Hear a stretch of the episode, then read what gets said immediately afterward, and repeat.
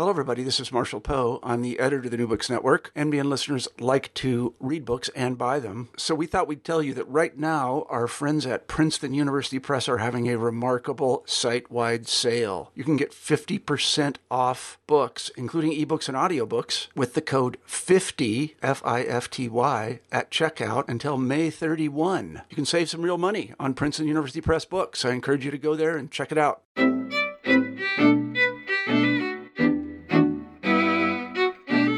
Welcome to New Books in Jewish Studies. I'm Davida Goldberg.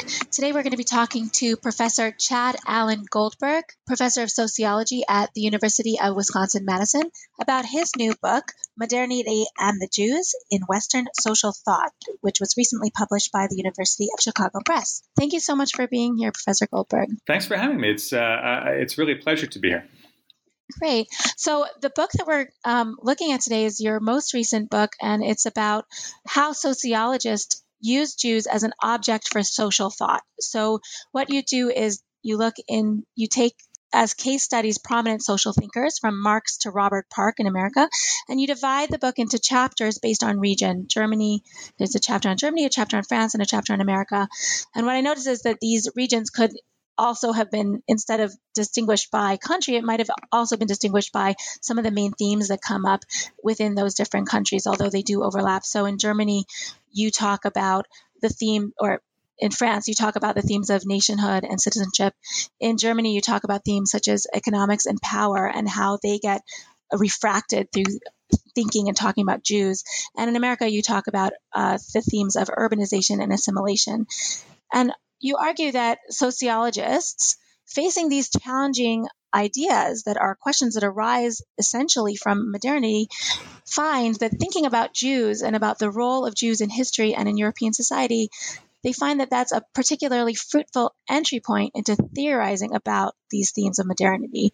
Themes such as, as I've said, nationhood, capitalism, social cohesion, global politics, urbanization, and of course, alienation, which is the kind of emotional thread that runs um, underneath all of that.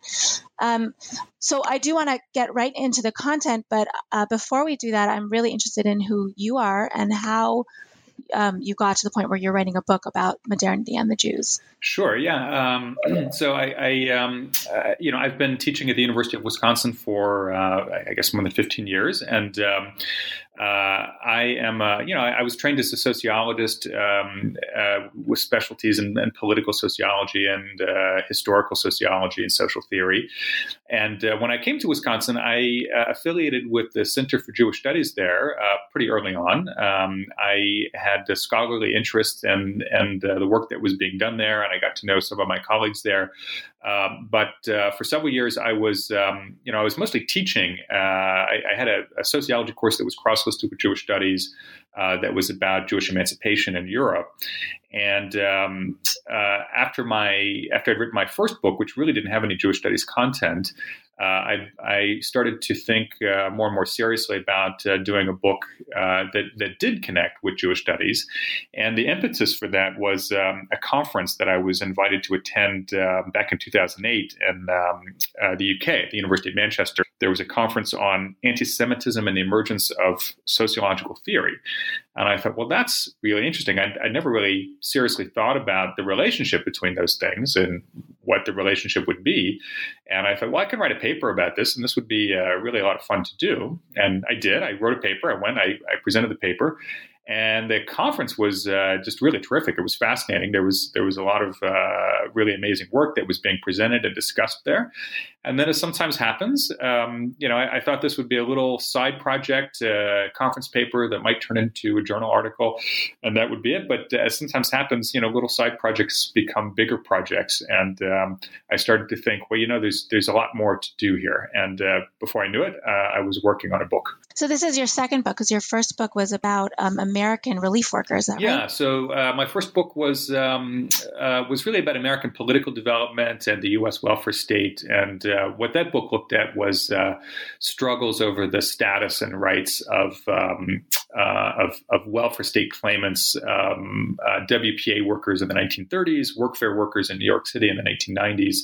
Uh, so that was a, a, in some ways a, a, very different kind of book. Although what I tell people is that there are themes that connect um, the two books, um, the, the, the, themes of citizenship and uh, civil inclusion and exclusion, for example. Mm-hmm. So when you were um, studying for that book and as a sociologist and it's interesting to me that you say that you it didn't occur to you to think about the status of Jew, Jews in their thought because in this book you you seem to you are arguing that the status of Jews in sociology was quite central and really explicit and kind of yeah, unmissable. That, that is true. It took me a while to get there, though, uh, and, um, and, and it was something that uh, I, I, was kind of slow to come to that realization. Uh, I, I um, have taught uh, social theory for years, and in particular, I you know I teach the sociological classics. Uh, so um, Karl Marx, Max Weber, Emile Durkheim, you know the guys that were are, are considered the precursors or the founders of sociology as a discipline. And um, particularly in connection with this conference I mentioned, I started to think about the fact that um, there's actually quite a lot about Jews and Judaism and the writings of uh, these figures, and uh, and so that really got me to thinking about well, why is that? Uh, why um, is this a group that these these um, these key social thinkers spend a lot of time uh, thinking about, talking about, discussing, and and you know what does that what does that thinking do for them? Uh, you know, what, what is what does the thinking about this group yeah. do for them? Right. You have a great um, line that you use as a heading for one of your last sections in the book um, that Jews are good to think with, and I think you've you kick off from Claude Levi-Strauss with that line. So, and you argue that for European sociologists, Jews have been good to think with. So, I, I've been wondering why the Jews. Um, why do they come to have this symbolic position in the European yeah. imagination? Uh, I, I, think that's a great question. This is one of the questions that I was concerned with in the book. And I, I think there are really sort of two ways that you can try to answer a question like that. So uh, very often, uh, what people do when they when they're thinking about that that question um, is to say, well, it must be something about the Jews. It must be something about um, this particular group, uh, and that could be any number of things, right? It could be um, the concentration of Jews in um, uh, in uh, commerce and in finance in certain parts of the world at certain times uh, that led uh, social thinkers who were concerned with the development of modern capitalism to focus on Jews, right? So it could be something about Jews as a group.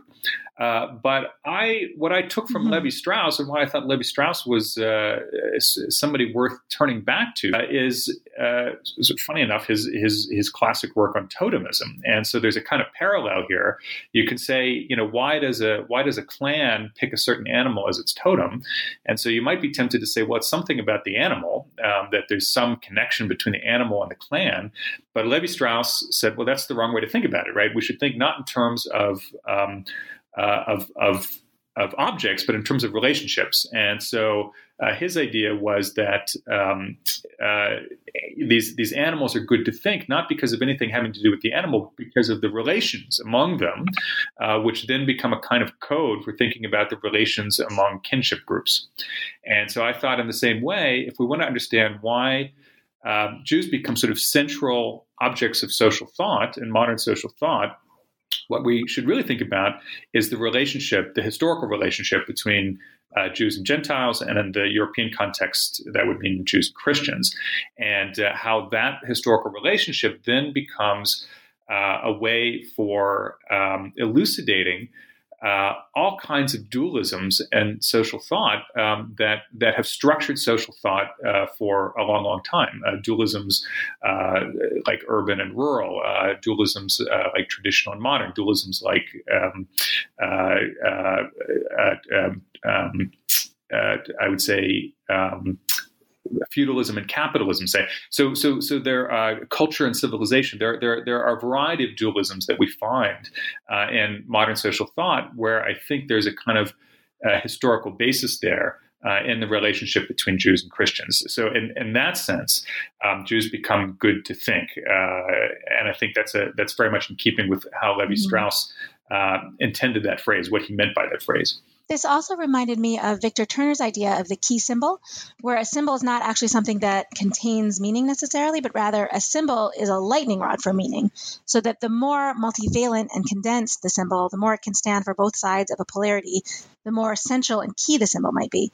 So, for example, you show how Jews work both as symbols of backwardness and traditionalism, as well as symbols of modernity in the European imagination. And you even create this great graphic to explain how this contradiction can be even further complicated, uh, complicated with backwardness and modernity each being potentially viewed as either positive or negative. So it's this quadrant that you sketch out for us and you actually print as such a couple times in the book. Um, so to bring us back to some of the specifics here, let's start talking about Emile Durkheim's contribution and how his thought may be understood as a reaction to the way the reactionary right in 19th and early 20th century France positioned and valuated the Jews. So I'm wondering if you could tell us how Durkheim fits into that quadrant and how that reactionary French right fits into that quadrant and um, how Durkheim is actually maybe reacting and his analysis is shaped by sure, yeah. that uh, so relationship the, You know, the first uh, substantive chapter is about uh, Emile Durkheim, the, the, you know, the father of French sociology, the French school of sociology. And um, uh, of course, one of the ways I think that um, we would want to understand somebody like Durkheim, that we would understand uh, anything in the history of sociology, is to contextualize it. Um, there's been lots of work that has uh, tried to contextualize Durkheim's thinking in relation to all kinds of different uh, things in his social and historical milieu. Uh, but I thought that uh, there hadn't really been enough attention to anti Semitism as part of his historical milieu. People know, of course, that um, he was a Dreyfusard. He was somebody who took a, an active role in the Dreyfus affair in France. He was uh, even somebody who wrote a little bit about anti Semitism. He sort of wrote a brief sketch of what a what a sort of uh, sociology of anti-Semitism might look like or how it might proceed. Um, so, uh, so, so people know that aspect about him, but I didn't think that it had been. Uh, it had it, had gone far enough. That's to say, I didn't think that uh, there had been enough work that tried to show that that some of the uh, central features of his sociological thinking uh, were shaped by his uh, reaction against uh, French anti Semitism. And so, what I try to do there is um, uh, really distinguish some different currents in French anti Semitism in Third Republic France. Uh, one kind of current that uh, you find on the right, uh, there's actually a couple currents that you find on the right. So, so one is a kind of um, very traditional uh, Catholic anti Judaism. Uh, there's another current which is not exactly the same, which is the traditional anti Catholic or the traditional Catholic anti Semitism that uh, how do they sure. depict yeah, the so, Jews so that's, that kind you of know, so, so Jews end up discourse. getting depicted there, interestingly enough, uh, as uh, revolutionaries. And so there is this uh, identification of Jews with the French Revolution. Uh, this is a this is a current of thought which is reactionary. So it's um, it is uh, quite critical and quite opposed to the French Revolution and the legacies of the French Revolution, including the revolution's anti-clericalism. and and Jews end up getting um, depicted as both uh, agents who are somehow behind the scenes orchestrating the revolution, making sure that it happens, and or uh, key beneficiaries of the revolution.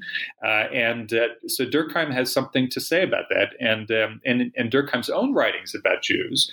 Uh, he uh, he, he depicts Jews in a quite different way. Um, uh, so, if you would say that that Jews are sort of the vanguard of the French Revolution, this would make Jews, you know, a kind of modernist avant-garde, right? And uh, Durkheim wants to say that in some ways, um, Jews are much more traditionalistic and uh, and and sort of backward-looking in certain respects than the the tendencies that the French Revolution set in motion in French society. He doesn't see that as wholly a bad thing. He's, I think, he's he's he's uh, ambivalent about it. Um, in some ways, it's it's very good. So he writes about, for example, how the the tight connections, the, the, the close solidarity within the Jewish communities communities in France um, actually is a kind of um, provides a kind of protection against high suicide rates. So the suicide rates among Protestants are much much higher. Uh, Catholics, it's a little bit lower. He finds that they're lowest among Jews, right? So in this respect, um, having this kind of traditionalistic sort of solidarity is uh, is not a bad thing for him. But he is ultimately uh, somebody who so in other words, is he trying to is was he trying to in a sense say, hey, uh, reactionaries, you're wrong about the Jews. They're not that modern. In fact, they're as backwards as the people that you like and admire. They're they're the, yeah, they're I think just that's as right. I mean, he's, he's sort of, um, as the French he sort of turns their own that their own uh, logic uh, on its head, or he turns it on them, uh, and um, uh, and I think you put it very well. Um, he, he's also engaged at the same time in a kind of rethinking about the French Revolution itself. So he he um, he takes issue with their understanding of the revolution uh, as a as an anti-religious event, and he ends up sort of describing it as, in some ways, a quintessentially religious event. Uh, so this is yet another way in which he sort of um, inverts their thinking and, and sort of turns their own uh, attacks on the revolution and, and on Jews back up, back upon them. Yeah, and it does seem then to relate uh, to that part of the famous parts of his sociology, which are not necessarily things that people think about um, as having to do with Jews or anti-Semitism, which is the place of religion in Durkheim's thinking. So I'm wondering whether you would say that maybe some of this, um, some of the defensive ideas that Durkheim had about Jews might have led to some of his ideas about how society Yeah. itself is um, a religious. I, I think so. Uh, I mean, some people have suggested that um, right that, it, that sort of. Jews play an important part in Durkheim's thinking early on, but by the time he writes his masterpiece about religion, the elementary forms of religious life, uh, he's he's shifted. Now he's not talking about Jews. He's you know this is a book about Australian Aborigines, right? And so some people say, well, he's he's moved on to a different group. In some ways, that's true, but um, I don't think uh, the, the sort of Jewish reference ever drops out of his thinking. And in fact, you you find it in um, elementary forms of religious life. Uh, he has this sort of interesting pa- passage toward the end of the book where he says. Uh, um, you know, from a from a kind of sociological perspective, what's the what is the essential difference between a, a Pesach Seder and Bastille Day, and uh, you know, and and, uh, and and a Christian holiday? He says, you know, from a sociological perspective, they all are um, are uh, analogous in certain ways, and so. Uh, in in that moment, he is he's really sort of thinking about the French Revolution as a as a kind of uh, religious event and an event that's not so different um, from uh, what elsewhere he would describe as a you know a kind of traditionalistic uh, religious practices among Jews, right? and that that becomes a powerful answer to the reactionary I think so. Yeah, um, I mean it, it's it's. uh, um, uh, threat, a sense it, of threat. is his answer in a way. One of his answers is to say that Mm-hmm. um, this this re- this revolution, which they hate because they see it as anti-clerical and secularizing and irreligious and even anti-religious, um, turns out to be um, at bottom um, much more religious than they than they think. Uh, and um, uh, in fact, he he ends up sort of arguing that in a way, modern societies need religion to bind them together. Um, but it's not the it's not the sort of traditional Catholicism that uh, that that uh, certain elements of the French right have in mind, but a new kind of civil religion uh, that comes out of the rev- experience of the revolution. And I try to argue that this civil religion is not a that he doesn't see it as a an alternative, a substitute uh, for uh, Judaism or for Christianity, say, but it is a kind of uh, overarching um, uh, uh, creed that allows people to maintain their particularistic attachments um, while at the same time uh, being integrated through this this kind of broader umbrella civil religion uh, that the revolution gives rise to. Um, so it's interesting, though, that in that argument, Durkheim ends up portraying Jews as traditionalists, quite, and that would play into a, a the opposite, the polar opposite anti-Semitic trope, the coming from the radical French left. You you have a nice little way of kind of creating that binary, reactionaries versus radicals, and both had their different Mhm. anti-Semitic tropes, and and the Jews turn out to be pretty much polar opposites to themselves. Um, and Durkheim, in one way, seems to be expressing the same idea of Jews as the anti-Semitic radical left would explain that it would express that they're backwards, that they're archaic, that they're tribalist. Yeah, Um, uh, that's a that's a great How question. Durkheim's so uh, uh, vision uh, of at Jews first glance, it does seem that that they share uh, something in common in, in terms of how they depict it, how they describe Jews. Uh, but uh, I would say the the real difference lies in uh, how they. Uh, how they conceptualize, how they understand the revolution, and how they understand um, the unfinished work of the revolution.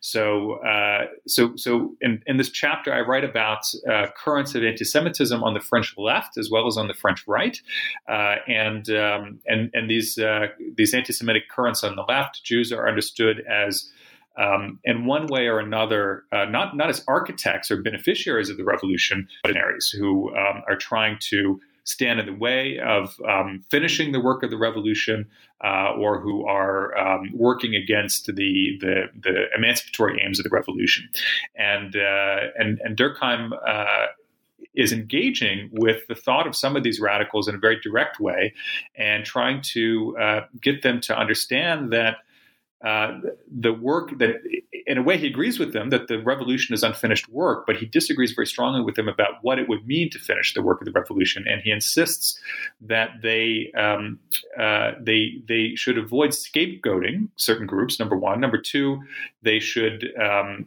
they should not think about uh, continuing the work of the revolution in a purely negative or, or, or, destructive sense, so not just a tearing down um, the, the uh, old institutions, but uh, building up something new, uh, really reconstructing society in a positive way. And uh, he insists that that has to be done in a way um, that includes everyone, that that has um, that's that's more expansive, more inclusive, and uh, not in a way that ends up um, uh, excluding or shutting out certain groups from French society. It's interesting because it, um, skipping ahead in the book, as you go through the French tradition and the German tradition and the American tradition, it seems like the Americans that you um, spend time with here end up with a very much a similar conclusion, as you argue at least, uh, to Durkheim that um, that there's the, there's kind of um, a there's negative and positive aspects that the Jews can and the Jews can portray both the negative and positive aspects, and yet the way forward is uh, something like what Durkheim said. So I wonder, uh, you know, skipping ahead a, a decade or so, if you want to, um, or less than a decade, um, uh, uh, tell us what do you think about that? Do you think that the Americans yeah, I, came up um, with a um, similar solution about yeah, I, how, the, so. how democracy needs the, to continue the, to shape itself? The chapter on the American sociological tradition is really a chapter that focuses, as you said, on on uh, William Thomas and Robert Park and and uh, what is sometimes called the Chicago School of Sociology. It's it's um, and its sort of first incarnation in the early 20s. And um, they were very much concerned with um, some of the same things that their European counterparts were concerned with. Um, they were concerned with uh, how modernization, as they understood it, was a process that was uh, maybe loosening social ties, loosening social bonds, leaving people um, disorganized. That was the word that they used. Um, and in some of their work, so in the, in the, great sort of classic of American sociology, The Polish Peasant uh, in Europe and America, a book that uh, really in some ways came to define early American sociology. Um, uh, even though the book it's, it's called the Polish Peasant, but there's actually a lot about Jews in the book, and uh, Jews are depicted in that book um, uh, as as disorganizers of others uh, through their commercial and migratory activities. Um, they become disorganizers of uh, the, the traditional way of life of Polish peasants. What's interesting to me is that uh, when those same sociologists turn their attention to Jewish immigrants in New York uh, and other cities in the United States, um, they saw Jews in a very different way, not as disorganizers of others, but as sort of pioneers in this work of social reconstruction. Uh, they were, uh, in particular, they were really impressed with the Jewish Kehillah of New York, um, this this early attempt at um, community organization in New York City in the early 20th century. Uh, they were very impressed with that and and saw that um, uh, in a very positive light, not as uh, simply shoring up a kind of a way of life or a, a, kind of solidarity from the past, but really in a way reinventing uh, Jewish communal life in a way that was better adapted to the to the needs of Jewish immigrants in the early 20th century and to modern conditions. And and essentially they thought, well, if Jewish immigrants can do that in New York City, uh, maybe the country as a whole can can start to think about how to do that on a on a much broader scale. Yeah, I mean it's interesting because it seems like there's there is a kind of ambivalence, but it then leans towards um, that positive message that first they depict Jews as the marginal man, the quintessential marginal man who who in a sense is a an S uh, an shit disturber goes in there and, and also in themselves maybe has that self consciousness that is you know essential alienation. Um, but then at the end um, you seem to be suggesting that they're not that they're not then promoting some kind of assimilation or um, or you know some of the Germans promoted you know just separation. They believe that these Jews who come in with their understanding of diversity and building up communities can be one of many other communities that help mm-hmm. to collaborate. Yeah, I, I, think so. And this is this is uh, where one, one place where I'm trying sense, to, uh, to, finish to the work of the revolution. Offer a new and different interpretation of that early Chicago School of Sociology. They're very often seen as just just flat out assimilationists. That they you know their idea is well Jewish immigrants and other uh, European immigrants come to America in the early 20th century. They're interested in uh, how to expedite and facilitate the assimilation of those immigrants to an existing uh, Anglo-American culture that's that's already in place here. And uh, I actually think that's a misreading of um, of those authors. And I think if they're read more carefully, um, although they do use this term assimilation, they use it quite a bit. Um, what I try to argue is that uh, what they really have in mind is not that immigrants should uh, adopt all of the, the beliefs, ideas, customs of, of um, the people who are already here, the native born Americans, uh, but they're really talking about how to integrate people into a democratic public uh, such that they can be in communication with each other about uh, solving problems of common concern. And when they talk about assimilation, I think that's ultimately what they really have in mind. Yeah, that's that's pretty amazing because I um I wouldn't have understood that you know without this book. But it, it's you give some really good evidence for this idea that um you say Thomas Parkin Miller expected the immigrant, immigrant to contribute to as well as share a fund of knowledge, experience, sentiments, and ideas yeah, common and, to the whole community. The, this idea of the so marginal it's not man, that was, a uh, foreigner, uh, a stranger comes in and remain, is marginal and remains marginal. It comes from Robert Park. It's an idea that he sort of borrows in a way from German sociology, from Simmel in particular. But they, they you're right that they, they give it a, a really different twist in the American context because – um, the marginal man, the person who is sort of between two worlds without ever really fitting in uh, fully in either of them, um, becomes not just this sort of unhappy, miserable, alienated person, but becomes at least potentially a source of creativity and creative reorganization. And uh, that's, I, I, think, something that is. Um, developed much more by these American sociologists than uh, you really see in, in the German context. Yeah, so maybe we can go back a little bit and talk about this German context because it seemed like the Americans also, many of them were direct students of um, Simmel and uh, I think and, and, readers of Sombart, as you mentioned. Um, yeah, so, in a way. So what um, I try to suggest in the, in the book, German context uh, was so, so, so was as, as, you laid out at the beginning, uh, uh, were there the, the different book is, is sort of organized in terms of context. national sociological traditions, French, German, and American. Uh, but for each of these, uh, each of these chapters. Uh, I'm also focusing on a different um, a different metaphor for what it means to be modern. So, in the French case, uh, as you said, I'm really focusing on democracy and citizenship in the revolution. Um, in the American case, it's about uh, immigration and the city or urbanism, uh, urbanization.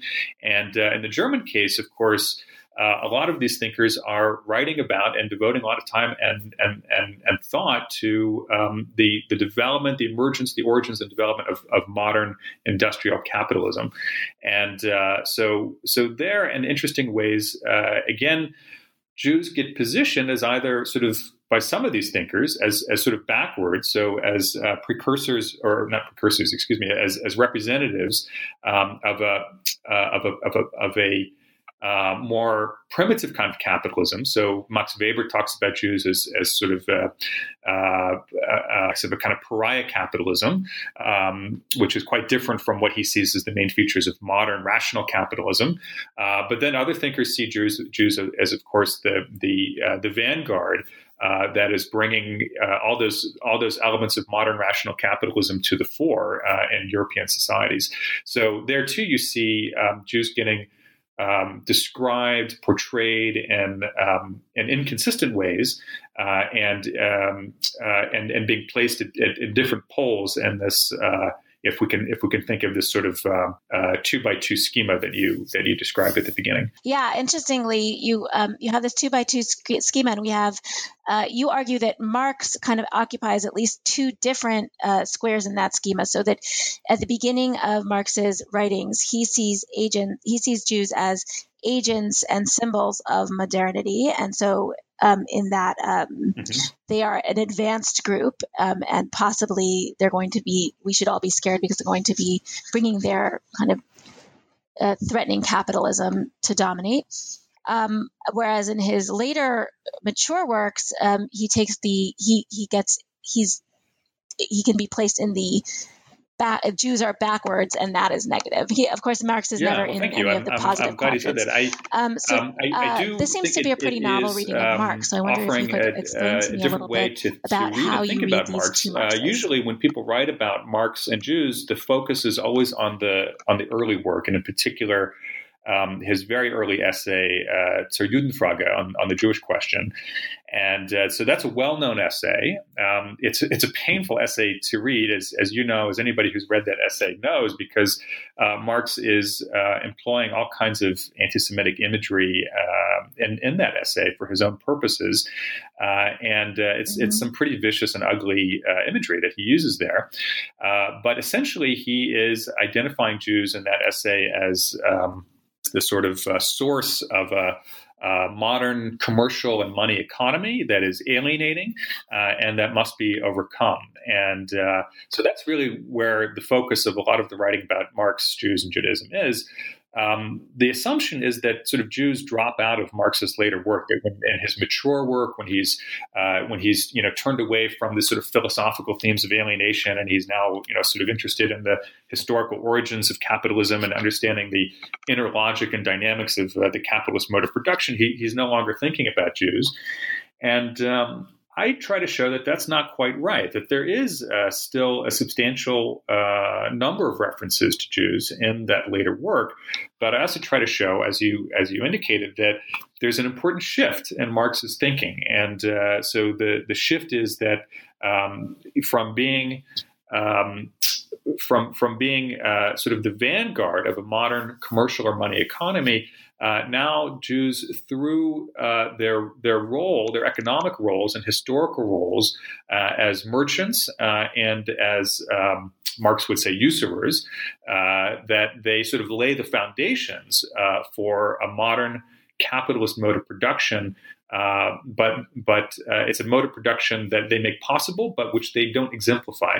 It um, it it moves beyond them and actually comes to subordinate their activities uh, to modern capital in a way. So it's uh, it becomes a story of um, not of uh, uh capitalism as, as, as, sort of a process of Judaizing, but instead it becomes a you know process of supersession. Um, Jews play a role in developing it, but are in some ways superseded by the thing that they make possible. Yeah, what another kind of surprising twist that you give us is that that really becomes even more clear and understandable that that those two different possibilities that Marx embodies um, both the Judaization and the supersession. When you think of it as um, uh, both as kind of Christian ideologies, a part of a Christian theology. And it's really interesting to see that Marxist supersessionism can be mapped onto Christian supersessionism. And that not only that, um, you take it even further and you see, you show how the four five, the four German thinkers that you look at, including um, Weber and Sombarts and uh, Marx and they um, and Simmel, they all uh, kind of choose one of these two Christian motifs, Christian schemas, either Judaiz- Judaization or supersessionism. Um, and I, yeah, that so yeah, These so I, you know, what I try to show in that chapter Christian is that there, there is this pattern so to how not just Marx but these other they, uh, key German social thinkers describe the relationship between Jews and, and, modern capitalism, and that there are basically two. Uh, two two uh, variations of this pattern, um, uh, which we've been talking about. So the so you can sort of see Marx as uh, laying the tracks on which uh, subsequent uh, social thought about Jews and modern capitalism and the German context proceeds. And so, what I try to show is that these later thinkers, people like Georg Simmel, people like Werner Sombart, people like Max Weber, um, while they differ in lots of important respects from Marx in terms of how they think about modern capitalism, one of the things that they have in common is that they're proceeding along one or the other track that Marx Marx's own thinking had laid down earlier. And so then the question becomes, well, if there is this pattern, uh, how do we explain that pattern? And I try to sh- I try to argue, I try to show there that uh, ultimately it has a kind of theological root. Um, that that there is a, Uh, a way in which these two descriptions, these these two possible ways of thinking about the relationship between Jews and modern capitalism, parallel uh, the um, the discourse and and um, uh, uh, Christian theology, uh, discourses of Ising on the one hand, something that David Nirenberg has uh, written about um, uh, very well in his book Anti-Judaism, or um, discourses of supersession, right? And so I, you know, I, I, wouldn't say that it is it's something that's uh, conscious or not fully conscious, at least. Uh, but I try to show how uh, all of these thinkers are exposed in one way or another, um, uh, at least indirectly, to uh, some of these theological and religious uh, notions through their education, and that these sort of end up um, reappearing in secularized form uh, in their in their writings about Jews and modern capitalism. Yeah, so maybe you could tell us in how that shows up, specifically in Weber, because you know, of course, Weber is known for understanding Protestantism. But not necessarily for deploying Protestant or sure, Christian yeah. schemas really in his own thought. Figure, and yet, you show he, how there's a a Protestant supersessionism about, uh, that goes on with Weber's understanding of, of uh, where Jews fit in.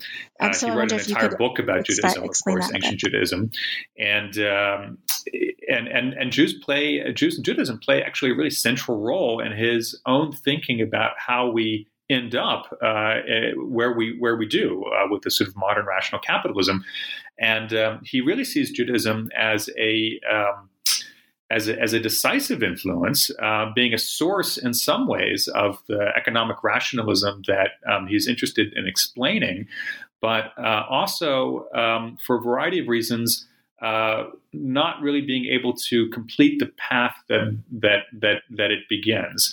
And so, uh, what he argues essentially uh, is that it is Christianity, and um, in particular, uh, uh, the Protestant Reformation, Reformation, Christianity in its Protestant form, um, that in a way completes the process of rationalization that begins with Judaism, uh, and is and and is able to do it. He thinks Judaism is not able to do, um, and uh, part of why he thinks that that that's so is that. Um, uh, he sees Christianity as um, more universalistic kind of religion and Judaism as more closed and particularistic.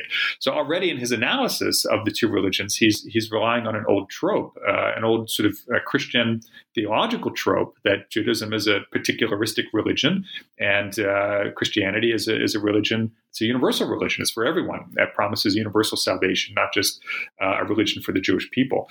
Um, so he's he's he's making use of um, tropes in his analysis that have a kind of theological and religious origin, and his analysis uh, is one in which um, uh, in, in which uh, in a way the kind of the kind of economic rationality and the kinds of economic activities that um, uh, that, that, Judaism makes possible are ultimately superseded, I would say, uh, by a kind, a different kind of capitalism that has its roots in Protestant asceticism. Yeah, it's interesting how like his you've said that these sociologists are not just scientists they have a practical program. Each one of them in a sense is arguing for a way forward um, and not just a diagnosis of, of the past. And it's interesting here how durkheim in sympathy with the position of jews um, ends up not really uh, touting a definite universalism, but he seems to find reasons yeah, I, and ways to bring a little bit of that particularistic. I, I think that's right, um, and that's and, and you've picked up on, uh, on one of the themes or one of the threads I think that runs throughout the book, which is um, modern this, uh, relationship between particularism ethics. and universalism, um, which is uh, which is very often formulated, discussed, and thought um, uh, in terms of, of, of, of Jews and Christians, uh, and um, and one of the things I do like about Durkheim's uh, thinking, one respect in which I, I prefer it to Max Weber's thinking, is, is precisely the point that you made that I, I, think, and again, not everybody would uh, maybe fully agree with this interpretation of Durkheim, but I try to show that, that Durkheim uh, is um, trying to formulate a middle ground between a, a, kind of complete assimilation into French society in which Jewish uh, identity would be utterly lost, um, and uh, a kind of um, you know, on the one hand, and uh, on, on, the other hand, uh, you know, a, a, kind of attachment to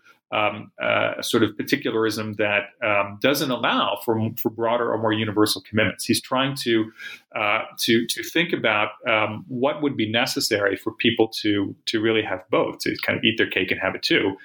And um, and and he, in his case, he's thinking about that in terms, as I said, in terms of uh, civil religion uh, this is a point, by the way, I should say that uh, Deborah Dash Moore made uh, years ago in a, in, a, in a, terrific article about uh, uh, Durkheim and uh, and his his his thinking his, thinking about Jewishness and about the revolution. So I'm trying to build on mm-hmm. Deborah Dash Moore's work here and show how this concern that she identifies um, really helps to explain a lot of features of his sociological um, his sociological work that brings me to kind of one of the points that you're making towards the end, another binary that you set up, um, which is a binary that again Jews can embody both sides of this idea of Jews as both um, Orientals and Occidentals, and uh, usually in the worst sense. Um, so, mm-hmm. and I think that also has to do with kind of the Oriental, kind of tribalist, um, archaic mode versus the Occidental imperialist mode. It's the imperialism being the kind of negative form of universalism, um, and Jews can stand as the the projection of the negative aspects of both of these things. Um, um, and you argue that there are those people. Yeah. Who, so I, in, in, the last chapter of the book, I really wanted to engage with uh, some of the scholarship anti-Semitism on as a form of Orientalism as it as it uh, pertains uh, to, to Jews. That, in fact, it's and not um, just this idea that, that anti-Semitism so, can best be understood uh, as a, as a kind of as a as a variant, as a form of Orientalism, I think can be traced back to Edward Said. Um, it's been picked up by a lot of scholars since then, and there is something to it. I mean, you if you look at the historical record, there are lots of instances in which, um, in the European context at least, um, Jews are getting positioned as as sort of an Oriental presence within uh, Europe. Um, so, uh, for example, one of many examples that um, I reference in the book, um, the great German philosopher Immanuel Kant describes uh, German Jews as the Palestinians living among us, and uh, so so you know th- this is an expression that that sort of um, tags tags Jews as as a kind of Oriental presence in the Occident, right? And so so there's a way in which there is some truth to that, but I think it is uh, really partial because it, it leaves out um, all of the ways in which Jews have also been positioned um, as the carriers and um, uh, proponents of a, of a, kind of uh, Western modernity and rationality. Um, and so uh, we talked about some of that already in the context of um, uh, German discussions about the origins of modern capitalism, and um, uh, and also in the French and American cases, you see sort of um, examples of this. So so what I try to suggest is that one of the ways that depictions of Jews differ from depictions of uh, colonial subjects uh, is that um, that that Jews um, are, are, sort of end up getting depicted in this Janus-faced way, that uh, in this inconsistent way, as both um, as both symbols of uh, Oriental backwardness and uh, symbols of kind of Western um, um, you know modernity, uh, and uh, that this is something this is something quite distinctive actually, uh, and and again this goes back to where we started. Uh, about the historical relationship between Jews and Christians uh, being the key to understanding the, the inconsistent ways that Jews have been described historically, what I try to suggest is that that historical relationship between Jews and Christians is not one of antagonism so much as one of ambivalence. And so that ambivalence then gets um, reflected in. Um, uh, uh, in, in this way, in the, in the sort of multiple and inconsistent ways that Jews get described and positioned in terms of these dualisms and dichotomies. Right. It's pretty. It's a great argument because you can clearly see there how, yes, Jews were considered in a kind of Orientalist framework, but the fact that they can also be considered in an Occidentalist framework makes them so thinkable and makes and because and be, that ambivalence allows people to think through all the various themes that are they're ambivalent about through the uh, refraction of the Jew. And for example, you say that um, mm-hmm. when Europeans European ethnographic right. discourse depicts colonial subjects as really one way. It's there's no ambivalence. Their uh, sad racist ideas were that these colonial subjects were ignoble savages, sometimes noble savages, but they were always savages. I think that's right. As you say. Yeah.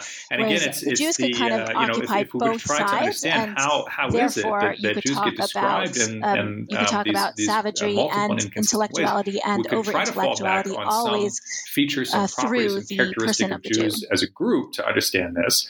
Um, or we could say that it's rooted in the relationship, this historical relationship between Jews and Christians, which then becomes, uh, and, and, it's a very Levi Straussian way, a kind of code uh, for describing, thinking about the relationship between tradition and modernity. Mm-hmm, yes, and that's what we're all continuing to have to think about. I think these days maybe the conversation moves a little more into the realm of uh, economics yeah. and capitalism. this is what I than, tried to uh, um, argue at the end of the book. So, and nationality, um, although and, and, and, and, you know I'm glad that you raised this because are uh, very one important and different uh, misimpression I would want to having. avoid is that all these discourses continue to be relevant, you know, and as you say, the Jews continue to be central to these discourses. Trying to do so, it is a it is a historical book. It is a book about um, uh, the history of social thought and the the uh, role of Jews and Judaism uh, as objects of social thought. Uh, and um, but it's not only a historical book because I think this history uh, as you suggested, extends into the present. And this is part of my mo- this was was part of my motivation for writing the book. It seemed to me that um, the the the sorts of patterns that uh, I, that are historical patterns that I describe uh, through the most of the body of the book, um, that these have not entirely disappeared, um, and that these um, can still be found today. Uh, can uh, sometimes they take slightly new or slightly different forms, but they're still recognizable. And um, you know what bothered me uh, you know, as, as I was working on this book and thinking about this, is that uh, people uh, engage in these patterns of thought um, without any clear understanding of their historical roots uh, or the historical basis of these of, of these patterns. And uh, and I thought, well, that that's a problem, and uh, and we should be.